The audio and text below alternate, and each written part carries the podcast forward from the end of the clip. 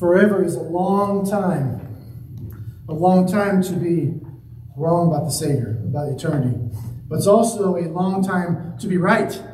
It's a long time that we can celebrate and enjoy God for all of eternity. I can't wait. Personally, I can't wait to go see and sit at Jesus' feet and enjoy Him. In fact, we were listening yesterday. We had some songs playing on our uh, on YouTube on our TV playing yesterday, and a couple of Carmen songs popped up there, and he was singing. Um, I think the name of the song now. He was singing not Lazarus' song, but the one about Sunday's coming, similar to the video you saw at the very beginning. And uh, I just, it just dawned on me that Carmen if you those who don't know, he, he passed away this past spring, and he's getting to enjoy his first Easter in heaven at the feet of Jesus, and how he must just be rejoicing and enjoying his time there. And it's just the first of many, many, many that are going to come for all of eternity. As we get to join him, and he gets to show us around, and we're going to meet those who went on before us to, and they're going to show us around heaven and get to enjoy heaven and all that God's got prepared for us if you have accepted Him as your Lord and Savior. And that happens only as a result of committing your life to Him.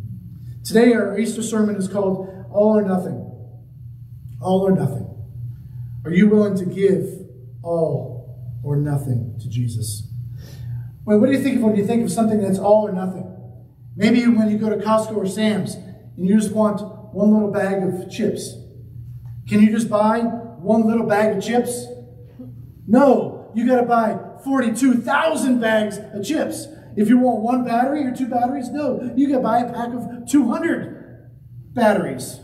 Sometimes we need batteries for uh, microphones and stuff up here, and I will go and I feel like I'm walking out with a suitcase full of batteries when I go there.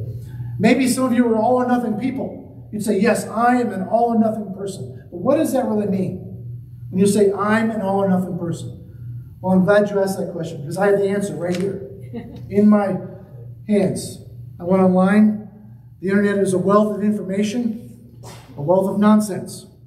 And I found six signs that you might be an all or nothing person. So see if this fits you.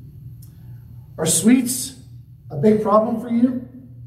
In other words, do you either withhold yourself completely or do you give all into your sweet tooth and it's all devoured? Like pumpkin pie at Thanksgiving. Do you hold off and say, please go first? Please, others go first. Just a, a small dollop of whipped cream on top. Or do you take the whole thing whipped cream and, and you have a little pumpkin pie with a big thing whipped cream? Now, which one are you? All or nothing? Maybe it's in love, right? When you met your spouse, was it love at first sight and you just dove headfirst in to that person, you gave everything? Or did you immediately know that you were done and never looking back with maybe not that, maybe hopefully, hopefully not your spouse, but others that you dated prior to that. Did you go all in or did you push them off?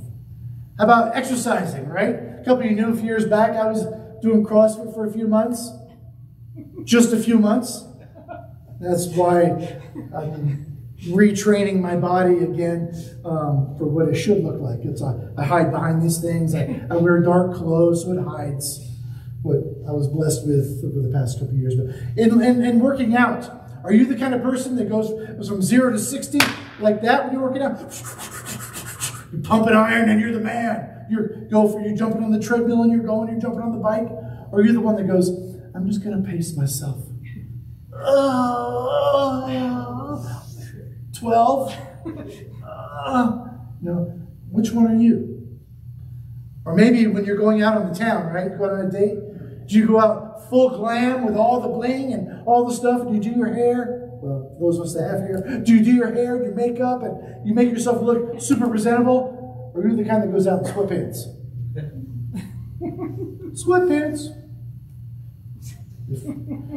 all right, maybe not. My wife tells me, you do not go out in sweatpants. Yes, dear.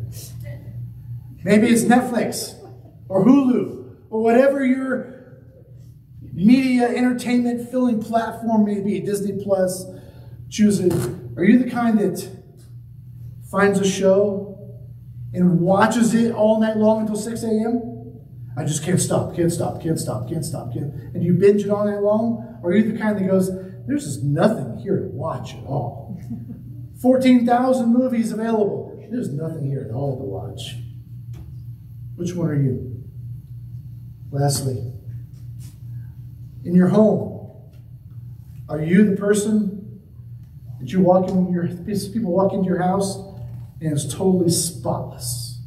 Not a crumb on the floor. You people don't have kids. not a crumb on the floor, not a spot on the wall. Every paint spot has been redone. There's no places needing touch ups of paint or uh, sheetrock or mud or anything. It's just, wow. It looks like the showroom, right? Or you're like the rest of us. There's a fork on the here, knife over there, there's stuff on the floor. There, all yeah. It's either spotless or it's cluttered. So which are you? Are you an all or nothing person? Because you see, as we look at this passage today, we're going to be in 1 Corinthians chapter 15. We're obviously having issues with our projector this morning, so I apologize for that. But as we look in the scriptures this morning, 1 Corinthians chapter 15, we're going to look at how Jesus is, he gave us all. He gave it all to us. And this, what he's asking for us is to give it all in return as well. See, this Christian life, this, this faith relationship that we're looking, that we're seeking after, it's, it's not a, a pick and choose type of relationship like you go to a buffet. You either get everything and you give it all, or you don't give any. Because if you're just going to try to pick and choose, in God's economy, that means nothing. You can't pick and choose what you like about Jesus. You can't pick and choose what you like about faith. You can't pick and choose how much you're going to give to God. It's all or nothing. Levi Lusko was a pastor in Montana. He said, Easter and Christianity and following Jesus is not for sale separately. You can't go buy that small bag of chips. It's not for individual sale.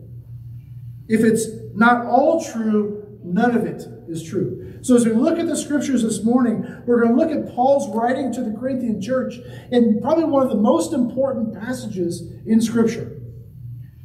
As he is telling them, reminding them of what they believed in. He's reminding them of what the truth is. He's reminding them of what Jesus has done for them and how much he expects in return. So if you have your Bibles there with you, if you have your Bible app or your Bible, physical Bible, turn to 1 Corinthians chapter 15. We're going to look at a few verses here. Read through this very first part here, verses 3 through 7. Paul is writing, he says, For I delivered to you as of first importance what I also received, that Christ died for our sins according to the Scriptures, that he was buried, that he was raised on the third day in accordance with the Scriptures, that he appeared to Cephas, or Peter, and then to the twelve, and then he appeared to more than 500 brothers at the same time, most of whom are still alive, though some have fallen asleep.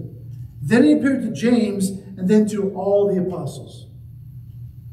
See, Paul is writing here, reminding the believers in Corinth this story of the gospel, the story of the resurrection of Christ, is of first importance.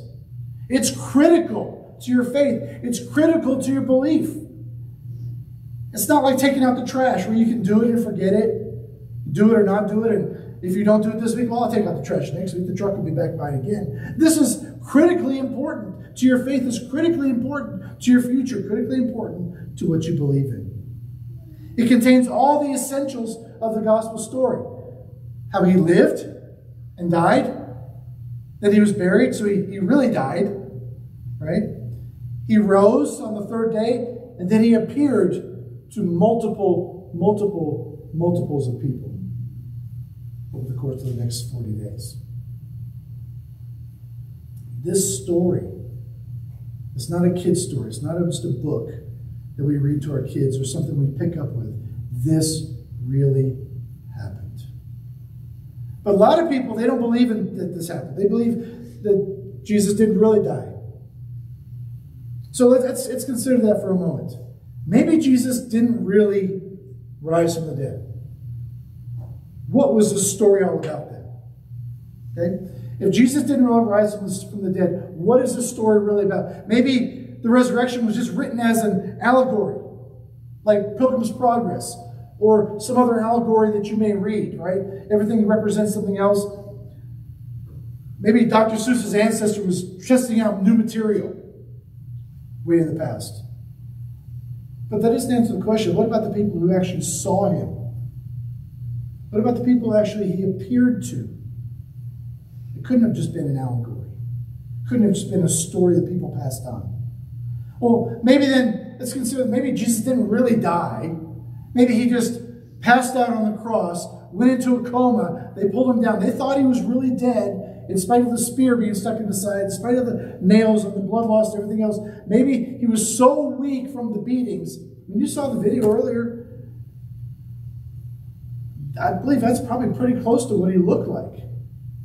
With the stripes and the beatings and his beard pulled out, and all that he had to endure over the six hours he hung there on the cross, plus being all night long as he was enduring all the trials and stuff the night before.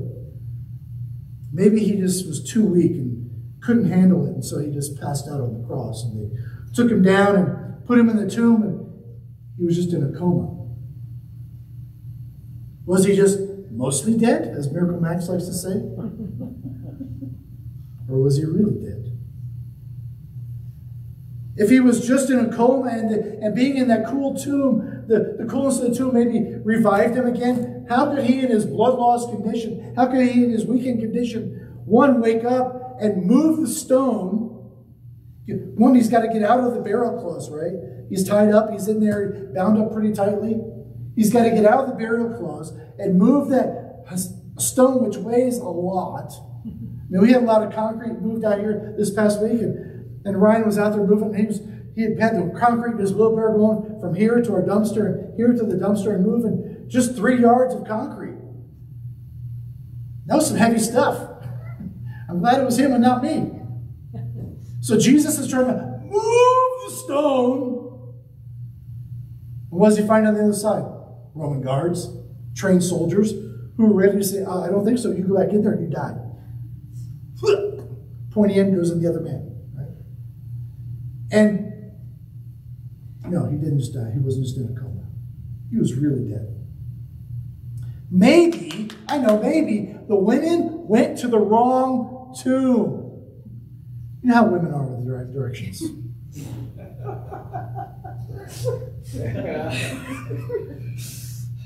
Maybe the women went to the wrong tomb. The mother of Jesus and all his followers didn't actually remember and know where he was buried two days earlier. That they got lost on the way and they were walking through the cornfields and made a right instead of left and ended up in Albuquerque. Maybe they just did not go to the right tomb. And so as they're sitting there in the morning, they look into the tomb and it's empty. And just next door is the real tomb of Joseph of Arimathea. Did they really? Was the squinting of the sun, the mascara running, did that really keep them from finding the right tomb? And again, how was everyone fooled? You don't think that the Romans knew where their guards were supposed to be placed? The women are sitting here at the empty tomb, and the guards are right there. You don't think the Pharisees knew where Jesus was had and buried? They, if they come out and go, Jesus rose, Jesus rose, all they got to do is go to the right tomb and go, oh, right here he is, right here, here's his body, and bring him out to the world. You don't think that would have been the first thing on their mind? The Pharisees and the Romans? And the angels, how did the angels get messed up?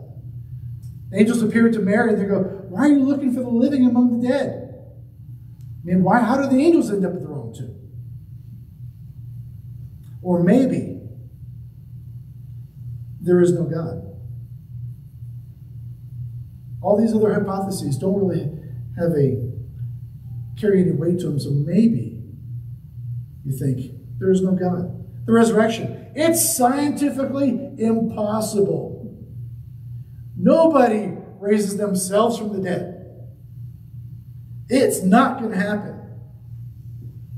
I mean, we as humans have evolved beyond the need for God, right? we have gotten so knowledgeable and intelligent, we can rewrite history now and make it correct. We can look in science and make, discover all the little DNA. We find the little tiniest molecules and little things in, in this world. We, we don't need a God anymore to explain the world around us. We're so modern and intelligent now. You know, this gets preached to us every single day from Darwin through scientists, through educators, those who want to set themselves up as a God over us, over us and over themselves. That's really the crux of it, isn't it? People do not want to be answerable to holy God, to the one most high God, the one and only. We want to answer only to ourselves. We want to be answerable for, I want to be answerable to my own actions, to myself. I don't want anybody else telling me what to do. Because if there is really a God, and if this story is really true, then my life really matters. And what I do and what I believe and how I live really matters. Let's look at some of the implications and believe if, if somebody were to really not really, really, really not believe in God. What are some of the implications of believing there is no God? Back in 1 Corinthians chapter 15, Paul kind of lays it out here for us as Christians. He says in verse 15, chapter 15, verse 13, he says, But if there is no resurrection from the dead, then not even Christ has been raised. And if Christ has not been raised, then our preaching is in vain, and your faith is in vain. We are even found to be mis- misrepresenting God because we testified about God that He raised Christ, who He did not raise, if it is true that the dead are not raised. For if the dead are not raised, then not even Christ has been raised. Now listen to this. And if Christ has not been raised, your faith is futile, and you are still in your sins then those also who have fallen asleep or those who have died in Christ have perished. And if in, if in Christ we have hope all in this life only, we are of all the people to be the most pitied. If Christ was not raised, our faith is futile. It is worthless. And we are still in our sins. Think about that for a minute. What does that mean? What does that really mean that if we are in our sins still? Implication number one is there's no hope. There is no hope?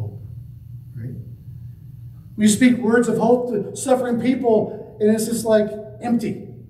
Somebody whose family member dies, and you go and you try to comfort them. Oh, it's okay. We know we know where they are it's empty. If there is no resurrection from the dead, then all those words of comfort you're saying to somebody, even if it's, even if they're a believer or not, it's just empty words. They're just word soup. It's just words strung together that have no meaning whatsoever. Oh, I understand. I feel your pain. What does that really mean? If the resurrection is not true. You might as well just walk up and go, blah, blah, blah, blah, blah, blah, blah, blah, blah. It means the same thing.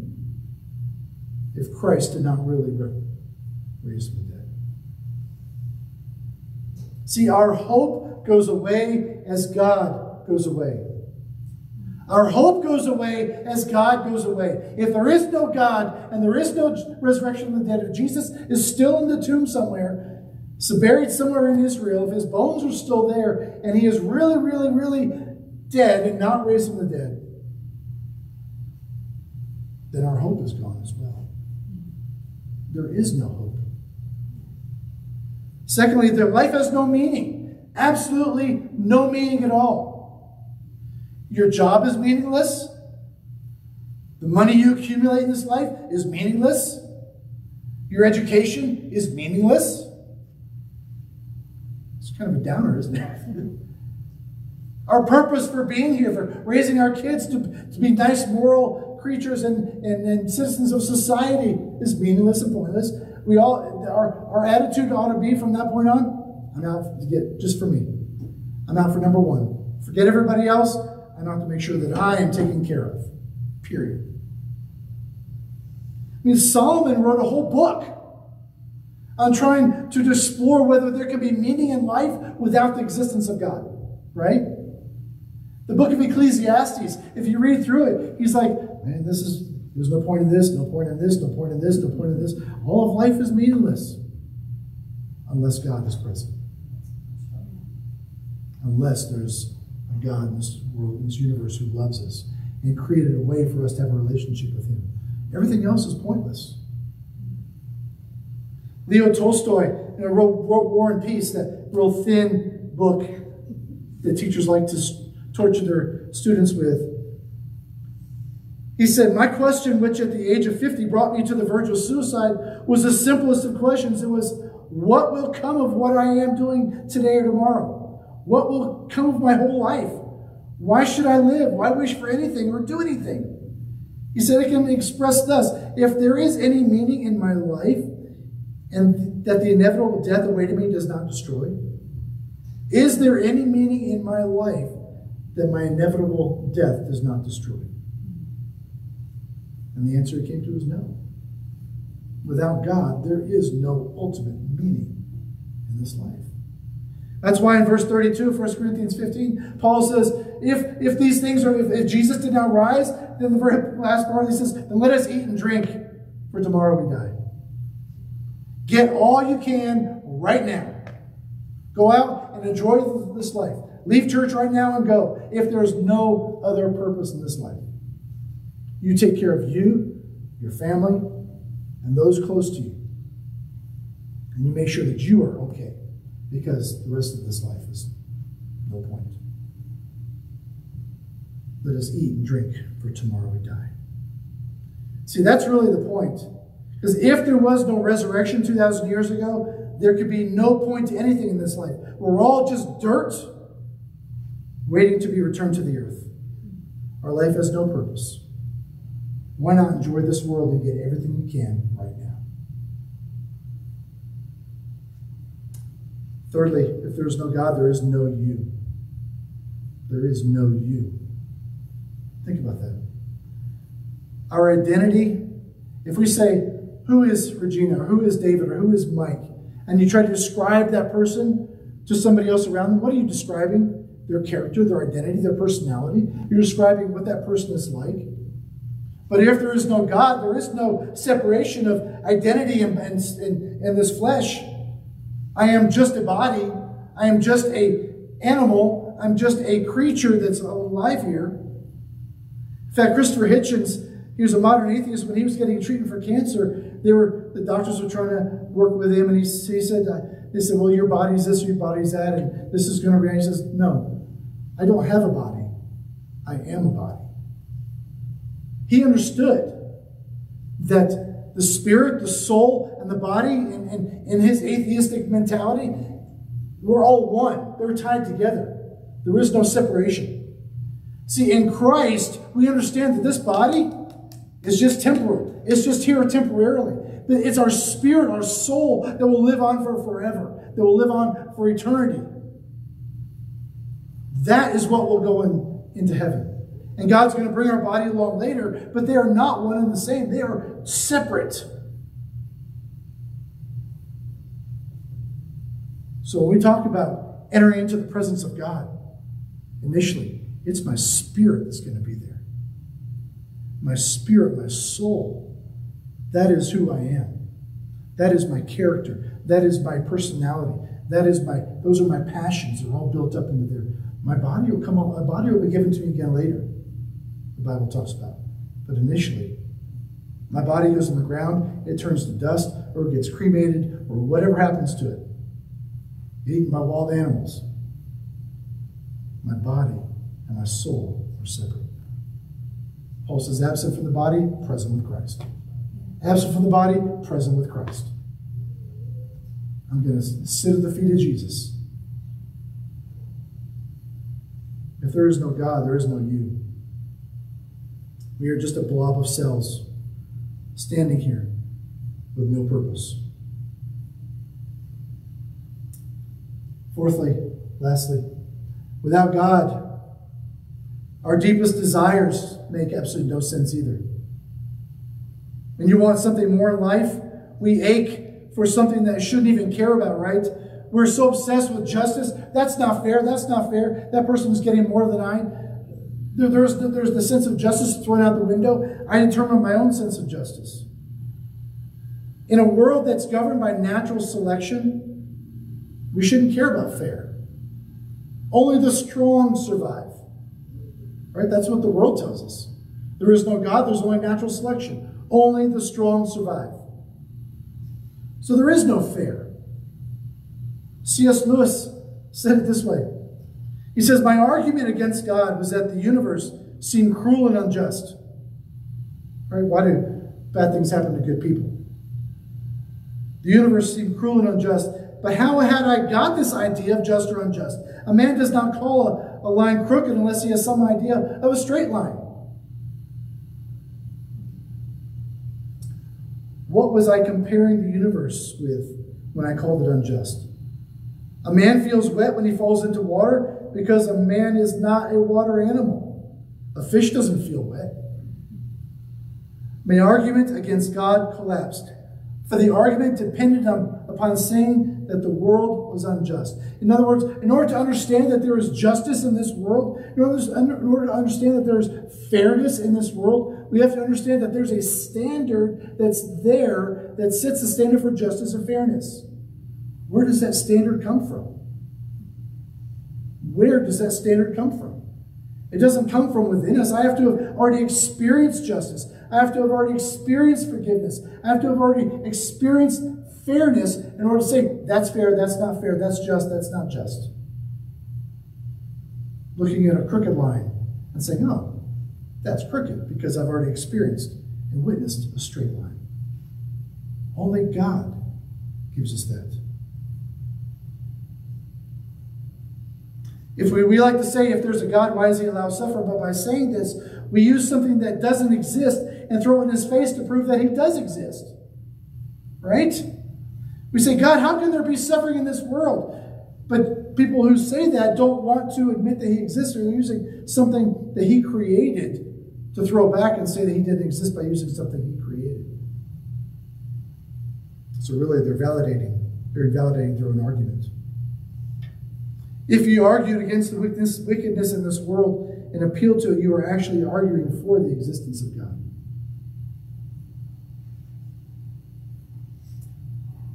Our deepest desires make no sense without God.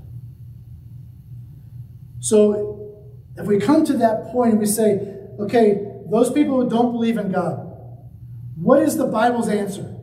What is the truth of Easter then? What is the, the answer to those things that God, the Bible lays out there? If we look at this Easter story, what does that tell us? Number one, hope has a name. Instead of there being no hope, hope has a name. And that name is Jesus. He is the name above all names. He is the name that uh, his name is spoken. Every knee will bow and every tongue confess that he is Lord. One day we will stand before Almighty God, and we will all confess, believing and unbelieving, Christian and non Christian alike. Everyone will confess He is Lord. The question is, when do you confess it? Do you confess it now? Do you confess it in this life? Because once you have left this life, it is too late. There is no second chance. There is no second trip to the buffet, the buffet table. You only go one time, one life. 40, 50, 60, 80, 100 years to make that decision. To say, God, I'm going to follow you. And when you choose that to follow him now, you're set for all of eternity. hope has a name in Jesus. Not only does hope have a name, but that means that everything has meaning. When you don't believe in God, life has no meaning. But when you believe in God, when you trust in the resurrection, life all of a sudden has meaning. The deeds we do now, for good or evil, they have a meaning. Our life has a meaning. Our, our very existence, our jobs have a meaning. Our education has a meaning. Raising our kids has a meaning. We all of a sudden have a purpose for what we do. We don't just go to work nine to five and get a paycheck and you go out, go fishing, go hunting, go to, go to the mountains, go skiing, go do whatever all of a sudden now everything we do has a meaning. The efforts you put in have meaning. Thirdly, you will never not be you. Right? Without God, you don't exist. But with God, you can never not be you. You are united. You, you, your spirit and your body, you always exist. We talked about eternal life. Everybody, everybody's spirit will exist. Everybody's spirit will exist for all of eternity. The question is, where will your spirit exist? Will you exist in heaven with God, living with Him and enjoying all that He's got in store for you? Or will you exist in hell? Everybody's spirit will exist for all of eternity. Eternal life is given over here, eternal suffering and pain and damnation on the other side. But you will continue for all of eternity. Jesus is described as, he described God as the God of Abraham, Isaac, and Jacob. How could he describe them if, that, if they were not in existence even today? They were still alive in heaven with God. Lastly, if the resurrection is true, because of what Jesus has done, there's an answer to every ache that we've experienced. I don't mean physical body aches necessarily, but there's an answer for everything that has happened in our life. We were made for a person and a place, and that person is Jesus. The place is heaven. Until those two things are snapped into place, you will always feel like a jet ski with the kill switch pulled. You will always feel like something is missing. You rev, try to rev, and nothing happens. Until the two are united, you'll always feel like something is missing. C.S. Lewis says, Heaven, once obtained, will work backwards to turn every agony into glory. Once you understand that by receiving Jesus as your Lord and Savior, that there's purpose and God's got a purpose for everything that's happened to us, good and bad, that every agony that we've experienced in life up to this point, once you receive Jesus, you look back and you see everything in our past, every agony, every pain, everything we've endured and just gotten through has a purpose and a plan in God's kingdom.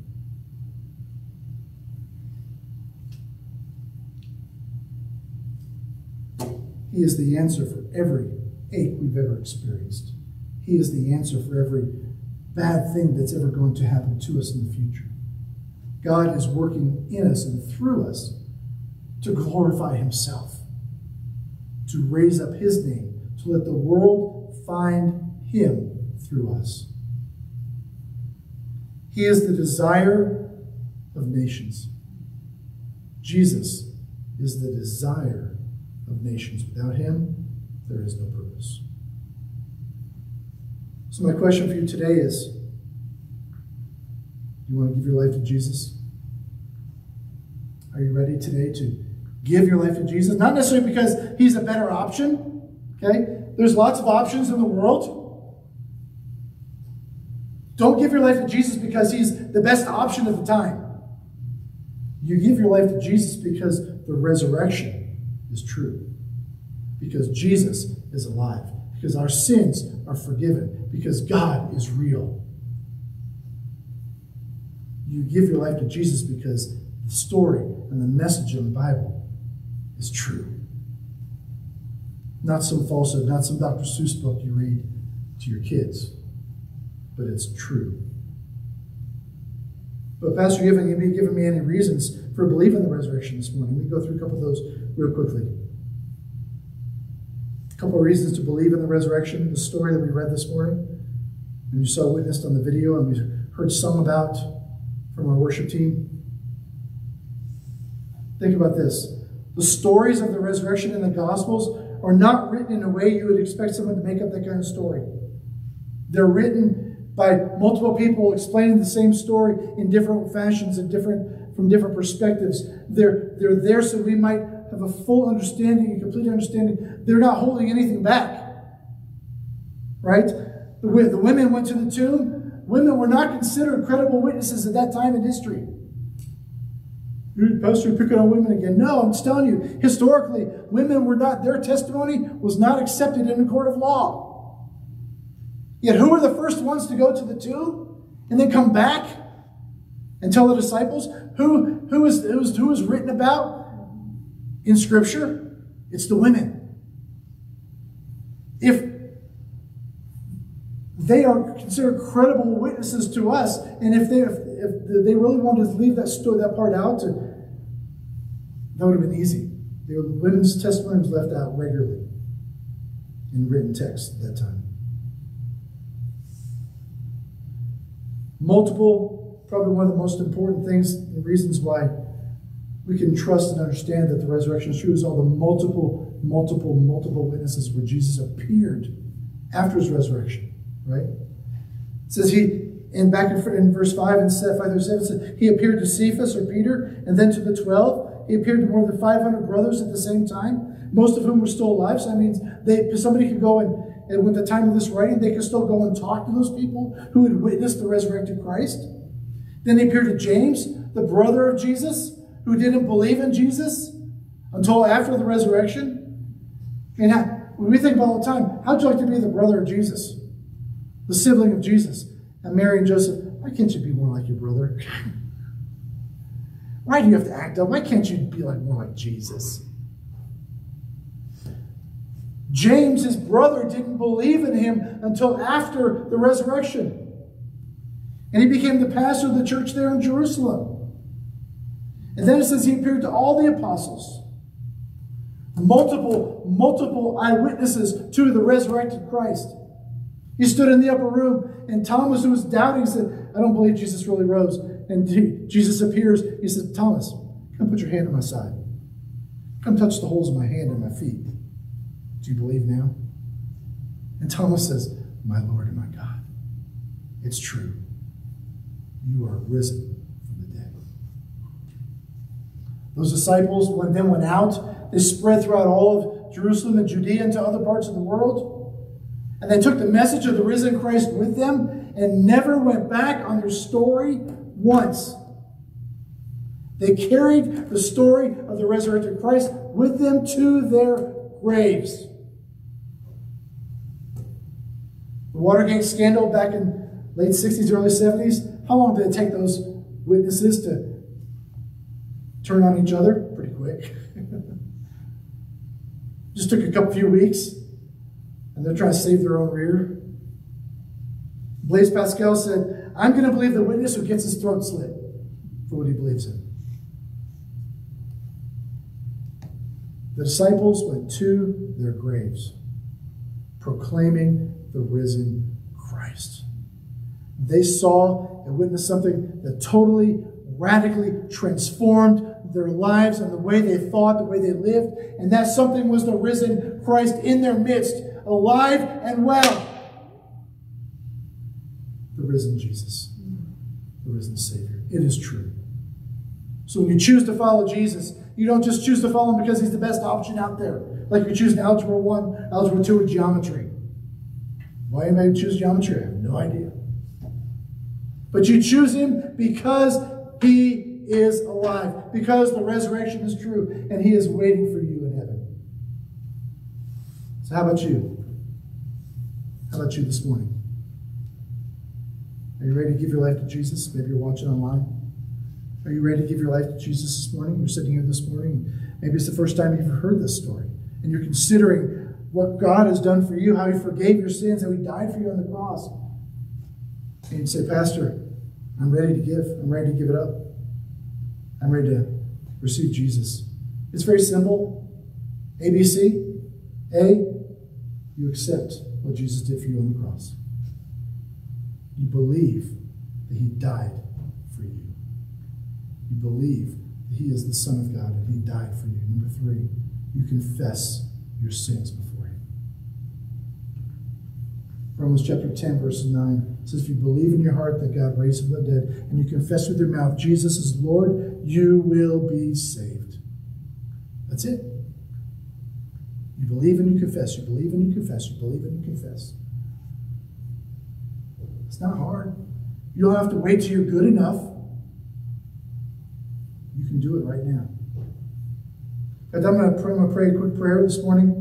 And if you desire to turn your heart to Jesus, to become one of his followers, to become one of his disciples, I want you to just repeat this prayer to yourself. Because today can change everything. Just repeat after me this morning.